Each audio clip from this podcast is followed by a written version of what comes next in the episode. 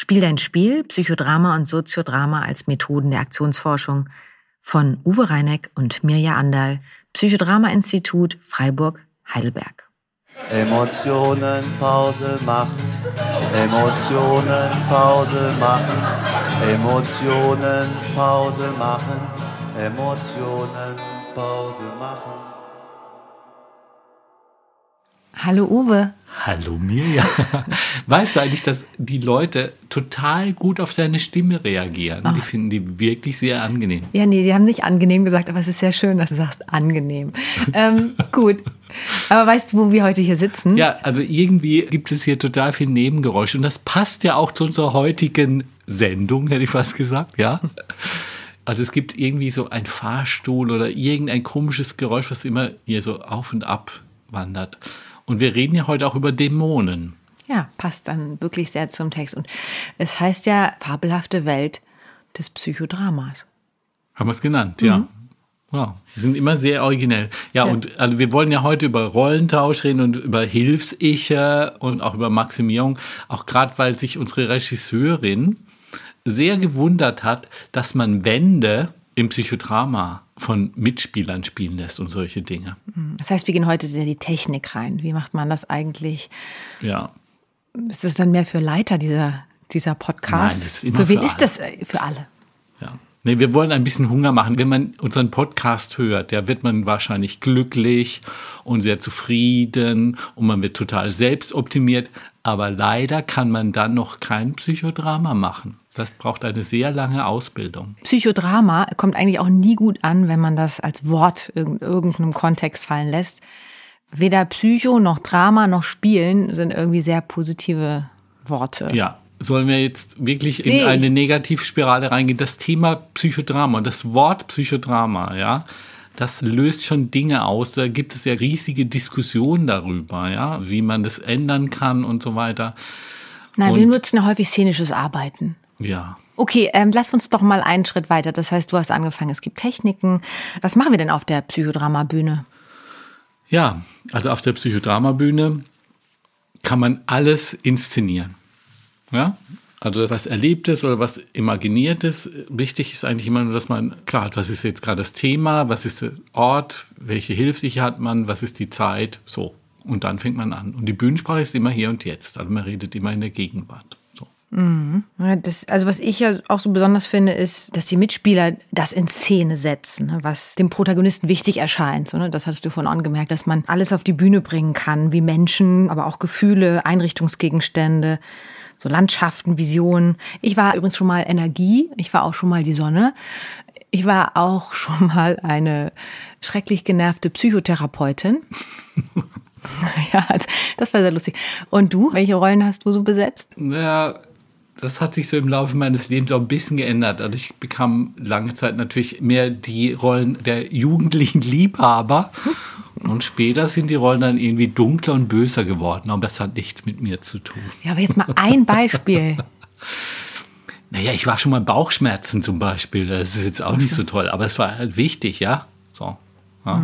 Also in, im Spiel. Also wichtig ist nochmal ganz klar, das Stück, es ist ein Stegreifspiel, es entsteht während des Spiels und was ich auch bedeutsam finde, es ist eine echte Gruppentherapie. Das heißt, die Mitspieler wissen alle, was sie spielen sollen. Also sie werden jetzt nicht auf die Bühne gestellt, sei mal Wand, sondern es wird immer die Hilfsiche, also die helfen, was zu inszenieren, die werden immer eingeführt. In der Regel im Rollentausch, wenn es darum geht, also wer spielt denn jetzt mal die Bauchschmerzen, dann suche ich mir jemanden aus und ich als Protagonist, weil es um meine Bauchschmerzen geht, ich gehe dann in die Rolle der Bauchschmerzen und spiele das vor und zeige, wie das funktioniert.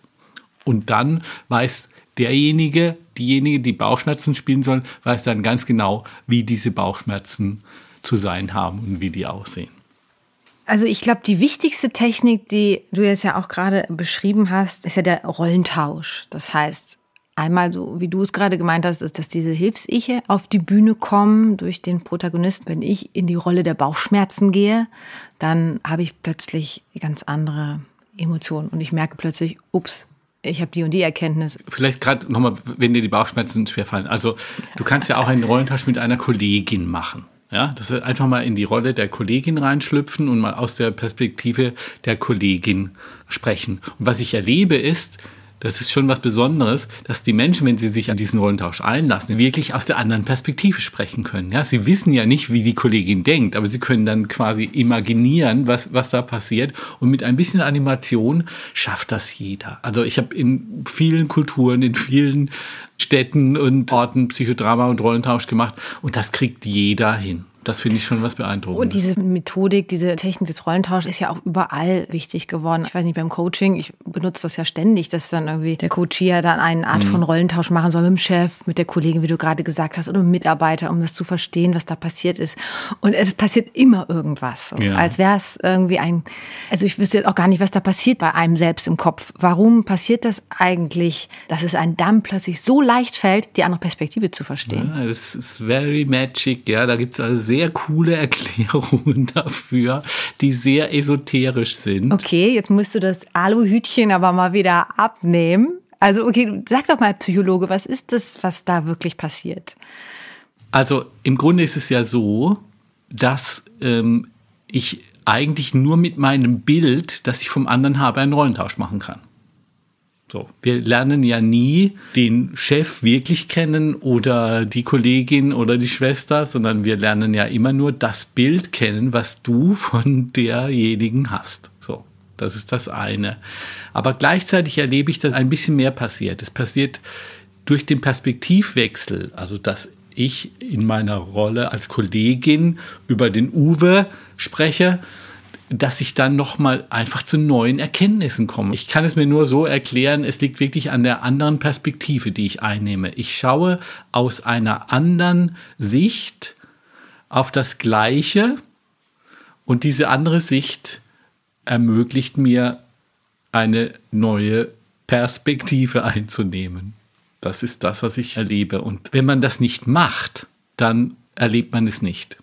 Also für das deutlich, man muss wirklich es mal machen und dann machst du diese Erfahrung, dass du da anfängst zu assoziieren und zu fantasieren, wie könnte der mich sehen und so. Das ist schon, schon toll. Ja, man ist ja meistens als derjenige, der dann das Gespräch mit dem führt, auch wichtig, ne? also, dass eine Art von einer kleinen Erwärmung passiert, dass man ja. denjenigen ein bisschen ablenkt im Sinne von, wenn du jetzt deinen Chef spielen wirst, wie heißt du denn, wie alt mhm. bist du, sieht sich sie oder duzt sich dich, dass man ein bisschen reinkommt in diese Rolle auch. Aber trotzdem finde ich es immer noch sehr faszinierend, dass es eigentlich fast so ein Garant ist, dass es immer funktioniert. Ja, vielleicht, es funktioniert nicht ganz immer, nämlich wenn man in einer Situation ist und zwei streiten miteinander und man würde jetzt mediationsmäßig sagen, so mach doch mal einen Rollentausch, dann klappt das nicht. Also ich glaube, Streit würde ich als Psychodramatiker so definieren, Streit ist dadurch definiert, dass ich nicht mehr einen Rollentausch machen kann mit dem anderen. Oder meine Sicht ist so verengt, über den anderen, dass es mir nicht mehr möglich ist, in die Rolle des anderen zu schlüpfen. Und das habe ich wirklich erlebt. Ich habe oft versucht, Mediation und so und Streit und so, hey, mach doch mal einen Rollentausch. Äh, geht gar geht nicht. nicht. Katastrophe. Nee. Ja? ja so. Du brauchst eine Art von Abstand ja. oder Anhalten oder Reflexion. Aber richtig im Zoff geht's nicht. Wir haben den Rollentausch ja jetzt ziemlich intensiv so beschrieben. Jetzt lass uns doch noch mal einen Schritt zu einer weiteren Technik, gerade Psychodrama gehen, zum Doppeln. Und wir haben ja auch eine Szene mitgebracht, wo wir uns das mal näher anschauen wollen. Imus Psychodrama. Mhm. Und ähm, vielleicht erzählen wir erstmal was von der Szene, was da passiert. Mhm. Ist ja auch noch gar nicht so lange her, dass wir das erlebt haben, dieses Psychodrama. Das war mhm. auch sehr intensiv. Ja, also ich erzähle jetzt nichts über die Erwärmung, sondern steige gleich ein. Es gab drei Szenen. Die erste Szene von Imo, Imo steht am Fenster und schaut raus und freut sich seines Lebens, es geht gut und so und ähm, hat eine gute Zukunft vor sich. Das war so das Bild. Und gleichzeitig Gegenthema kam halt dann im Rücken der Gedanke, oh Gott, ja, ich muss ja meine Mutter besuchen. Ich habe gar keinen Bock darauf, meine Mutter zu besuchen. Ist so unangenehm und so. Und mhm. äh, das war das Dunkle der Schatten. Mhm. Und die zweite Szene war ja so, dass dann wirklich der Besuch von ihm bei seiner Mutter war. Mhm. Und ich erinnere mich an ein Sofa, dass sie beide da drauf saßen und sie rutschte ihm immer näher und sie wollte unbedingt die Nähe und sie hatte bestimmte Erwartungen an ihn, was er alles machen soll und sie war sehr angeekelt schon fast. Wer war angeekelt? Nee, Entschuldigung, also der Imo. Entschuldigung. Der Imo war angeekelt, ja. Naja, es war ihm zu viel. Es war zu viel Nähe, zu viel Enge und so und zu viel Ziehen. Ja, und insgesamt war halt das Thema, also Emo spürt die Verpflichtung, ich muss immer zu meiner Mutter gehen und ich will gar nicht dahin. So, das ist die Dynamik des Spiels gewesen. Ich will da gar nicht hin und ich fühle mich so unwohl. Und wir haben dann eine dritte Szene nochmal ausgesucht, wo Imo noch kleiner war. Und zwar steht Imo eben am Bett und die Mutter kommt halt nicht aus dem Bett raus, also eben aufgrund der Depression. Und Imo fühlt auch, dass er seine Mutter irgendwie ablehnt, das er unangenehm findet.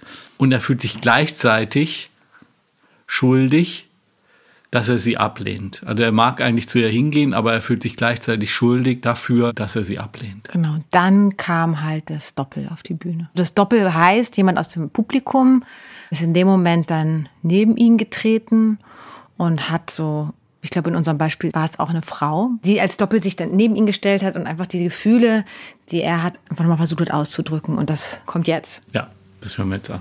Emotionen Pause machen. Das, was ich da sehe, ist eigentlich gar nicht meine Mutter. Sie ist von einem bösen Dämon besessen. Eigentlich wäre sie ganz anders. Ja, stimmt. Sie war auch anders. Ich habe sie auch ganz anders in Erinnerung. Eigentlich ist sie von einem Dämon besessen. Und es ist gar nicht meine Mutter, die da liegt. Der Dämon hat sich schwer gemacht. Ich will ja nicht den Dämon besuchen. Ich will meine Mutter besuchen. Ja, ich will meine Mutter besuchen. Aber ich kann sie gar nicht sehen. Der Dämon ist zu groß. Das macht mich unendlich traurig. Aber ich will sie sehen.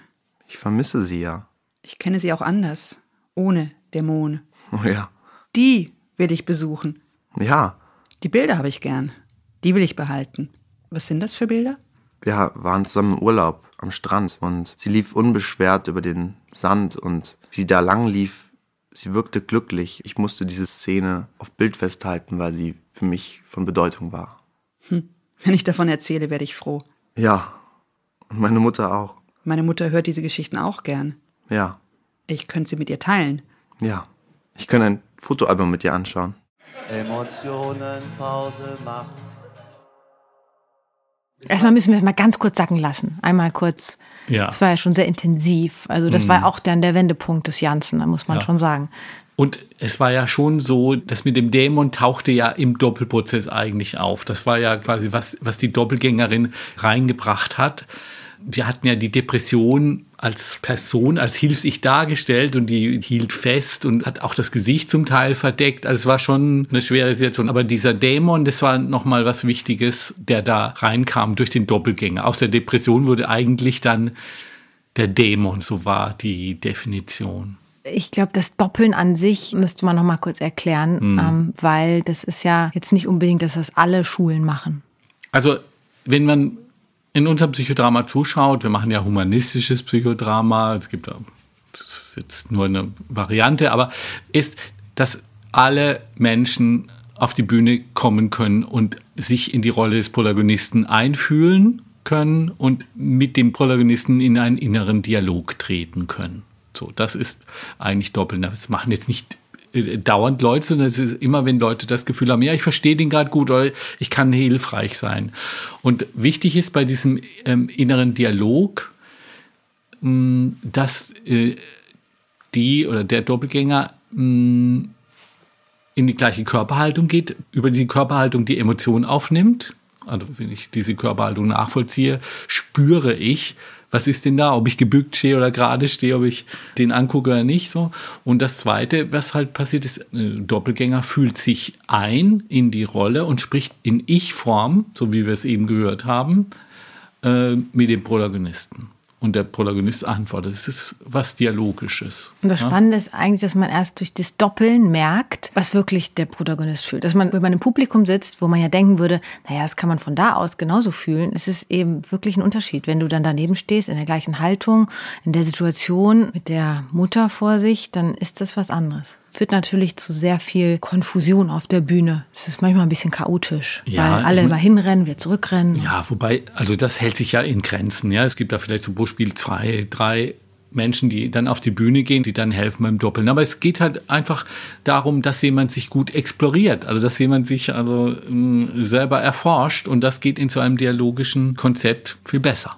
Ich finde auch noch spannend für die Menschen, die doppeln, ist es eine ganz große Stärke, Empathie zu üben. Also wer sich nicht so empathisch fühlt, sollte mal zur Ausbildung Ja. kommen und Empathie Ja. kann man gut so üben beim Doppeln. Na, ich habe ja lange in Therapiegruppen gearbeitet und Ja. meine Erfahrung war da, dass man sagen kann, viele Menschen, die psychische Schwierigkeiten haben, denen fällt es schwer, von sich abzusehen und sich in einen anderen einzufühlen. Und deshalb ist das Doppeln auch ein Teil, das wir immer wieder üben, ja. Also wir üben das Doppeln, weil wir es im Psychodrama brauchen, aber eben auch, um zu lernen, sich in anderen reinzuversetzen. Vermisst du es, dass du keine therapeutischen Gruppen zurzeit hast? Wenn du mich doppeln würdest, was würdest du doppeln?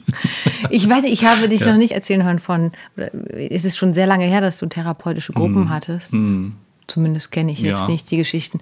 Es ist bestimmt was anderes, als wenn man mit Ausbildungsgruppen oder in Ja. anderen Bereichen Ja, arbeitet. da geht schon die Post ab, so in den Therapiegruppen. Das war meine Erfahrung, ja. Und wie- da ist viel Lebendigkeit, viel Dynamik, auch viel Ehrlichkeit und so. Das sind halt auch Menschen mit größerer Not, aber auch mit weniger Respekt und so. Und dann gehen die schon mal auf die Bühne und sagen, was machst du da für einen Blödsinn oder so, ja. Sag ich, Entschuldigung, aber Psychodrama darf jetzt keiner aus dem Publikum auf die Bühne gehen und zum Protagonist sagen, was machst du da für einen Blödsinn.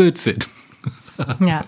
ja, aber das geht, ja. Lass uns doch jetzt vielleicht noch einmal einen Schwenk machen zu noch weiteren Techniken, also Ja. zum Spiegeln oder Maximieren. Äh, Maximieren ist natürlich was Schönes, Ja. also wo man etwas verstärkt, was auf der Bühne ist. Das finde ich übrigens auch spannend in den verschiedenen Psychodramen, ist, wenn man ein bestimmtes Thema hat, meinetwegen jetzt Depression, und dann, wir machen das ja auch häufig so, dass man auf der Bühne, die dann körperlich dann den Kopf Mhm. nach unten oder man kriegt schwere Hände und Beine und alles auf den Körper und wie viel die aushalten und das reicht immer noch nicht. Wenn man dann auch wieder eine Art von Rollentausch macht, dass der Protagonist sich das mal von außen angucken kann Mhm. und dann merkt, wenn jemand in diese Rolle reingeht und dann immer, boah, das habe ich kaum ausgehalten. So, Also wie Mhm. viel maximieren Protagonisten so aushalten. Jetzt sprichst du zwei Techniken an, die ich kurz nochmal erläutern darf, Gut. in meiner besserwisserischen Art und Weise, wie ich hier zwischendurch immer Feedbacks bekomme. ähm, ja. also, was, was tust du auch alles dafür? ja, danke. Ja, also erstmal ist es so, dass wir natürlich auf der Bühne auch Sachen, Gefühle, aber auch Schwierigkeiten ein bisschen übertriebener oder intensiver darstellen, als es ist. Wenn eine Depression mich runterdrückt, ja, dann kann schon mal sein, dass man nicht nur eine Depressionshilfs-Ich auf die Bühne holt, sondern da holt man gleich drei und die drückt dann richtig runter, ja. Da sollte dann keiner von der Presse dabei sein und das fotografieren, weil dann denkt man immer, ja, so läuft es in den Psychogruppen, da werden die Leute dann irgendwie. Aber das sieht immer ein bisschen schlimmer aus, als es ist. Also die Erfahrung ist, wer wirklich gewohnt ist, eine schwere Last zu tragen, kann ruhig mal drei Stühle, ja, oder drei schwergewichtige Männer auf seinen Schultern spüren und hält das verwunderlicherweise aus. Aber wir brauchen natürlich Maximierung, um auf der Bühne diese Gefühle auch zu erzeugen. Da entstehen ja auch wirklich diese Gefühle, aber auch natürlich, um eine Spannung, eine Krise herbeizuführen, wo jemand dann sagt, also jetzt reicht's mir aber. Also so nicht mehr. Ja, also wo jemand seine innere Dynamik, die er ja auf der Bühne spielt, erlebt, vielleicht im Spiegel sich anschaut, von außen nochmal anschaut und sagt, also so geht's nicht mehr, ja. Und diese Katharsis, die dann auch manchmal mit Weinen oder mit einer Aggressivität auch, ähm, das hat das Befreiende. Und das dient ja auch dann, um sich neu zu strukturieren. Sagen, also so geht's nicht mehr, ja, sondern, ja, wie geht's denn jetzt? Also ich sortiere meine Emotionen und auch meine Sichtweisen auf die Dinge neu. Und dazu braucht es schon dieses in so einem Spiel drin zu stehen, in so einem Stück drin zu stehen und jetzt nicht mehr weiter zu wieder Ja, man spürt's. nicht mehr man vor und zurück. spürt es sogar ja, und das muss man Stimmung. schon ein bisschen erzeugen, ja, sonst wird es ja nur so ein Heruntergeleier sein, sowas. Okay, aber es ist ja nicht so, dass du es erzeugst, sondern du machst die Hilfsmittel und ähm, Also ich bin ein. Faktotum. Faktotum bedeutet, ich als Leiter bin ein Mädchen für alles. Also ich kümmere mich um die Hilfsiche, dass die auch richtig spielen oder ich muss da einen Stuhl hinstellen, weil da eben in der Küche der Stuhl stand oder so und ich sage, jetzt mach mal Rollentausch und so. Das ist so mein Job. Ich helfe aber eigentlich dem Protagonisten mit den Hilfsichen seine subjektive Wirklichkeit auf der Bühne darzustellen und die dann, wie ich halt denke, so als Therapeut, manche Sachen zu verstärken, manche Sachen hervorzuheben, so wie wir das immer sagen, also vielleicht die Scheinwerfer auf etwas Neues zu richten, was vorher nicht so gesehen wurde. Aber es muss da sein. Ich hole nichts Neues auf die Bühne, ja. Ja, das ist, glaube ich, das, was am Anfang für alle etwas abschreckend ist oder was ein bisschen Hürde ist, um wirklich da reinzugehen. Was denkt man selber, ist eigentlich das eigene, was man reinbringt. Ob ich die Mutter jetzt reinhole, weil ich die vielleicht noch spannend finde, oder ob es der Protagonist wirklich gesagt hat. Also wirklich beim Protagonisten zu sein, dass man das Gespür hat, das ist sein Wunsch. Ja. Also das finde ich wichtig. Und das war auch das, was du zum Doppeln gesagt hast. Also wir doppeln nicht, weil wir als Außenstehende eine Idee haben, sondern wir doppeln, um den Protagonisten zu helfen, sich auszudrücken und sich zu verstehen. Und vielleicht noch ein Punkt, so wie dann auch Veränderung passiert. Also wir reden ja von Katharsis, ja, ich stehe da und die Hilfsliche ziehen an mir oder Gegenthema und Thema und so. Und ich reiß mich da auch mal los oder ich hau mal auf den Tisch oder ich wehre mich auch mal so. Das ist so ein Teil der Veränderung, die passiert. Aber das andere, und das fand ich jetzt bei dem Doppel ganz wichtig, also wir nennen das, ich glaube, es ist auch von Aristoteles Peripetie. Also es gibt eine Wandlung, es gibt eine Wendung im Stück, ja, wo ich eine andere Sichtweise bekomme und ein Aha-Moment, wo ich so, ach Gott, ja, das ist ja nicht meine Mutter, sondern der Dämon hat ja meine Mutter besetzt. Und das spürt man ganz oft, dass jemand eine andere Perspektive bekommt. Und das ist oft das Ergebnis eines Psychodramas aus den verschiedenen Rollen, die man da spielt oder diese Erfahrung, die man macht, dass jemand eine Peripetie-Erfahrung macht, eine andere Sichtweise. Und das ist ein Teil der Wirkung. Mhm. Also nicht nur Katharsis, Emotionen rauslassen, sondern eben auch, ich kann etwas anders sehen. Mhm. Das ist schon viel. Das ja. muss man jetzt erstmal verdauen. Und man kann wieder Postkarten schreiben. Ja, schon wieder. Ja? Podcast, Post, Postkarten. Ja, warum nicht? Ich finde ja. dieses Medium ganz gut. Das ist total In die Handschuhsheimer, kannst du, kannst du es eigentlich sagen? Handschuhsheimer Landstraße. Handschuhsheimer Land. heißt es Handschuhsheimer Du musst mich ja auch ausreden ja. lassen. Handschuhsheimer Landstraße. Die 60. Nummer, danke. 60? Und genau. Postleitzahl weiß ich ja. auch nicht. Wir schreiben es in ja, die Show Notes, so. wie die Adresse ist und so. hoffen wieder auf schöne Postkarten mit ja. schönen Fragen zum Thema Techniken. Emotionen, Pause machen. Nee, nee erstmal kommt Technik, welche Fragen zum Thema Techniken, zum Thema Psychodrama, zum Thema Fabelhaftigkeit, zum Thema Ausbildung. Emotionen, Pause machen. Emotionen, Pause machen. Blattläuse beobachten. Ja, kann man alles als hilflich darstellen. Ja, Luftmatratzen, Blattläuse. Auch doppeln, auch doppeln. Ja. Ja, da, das, das, das erzeugt Emotionen, finde ich. ja, das erzeugt auch Emotionen. Das nicht. Emotionen. Du singst gar nicht. Ach so, ich dachte, jetzt ist vorbei. Wir sind Emotionen. Jetzt mal Pause machen. Emotionen Pause machen. Emotionen Pause machen. Emotionen Pause machen. Emotionen Pause machen.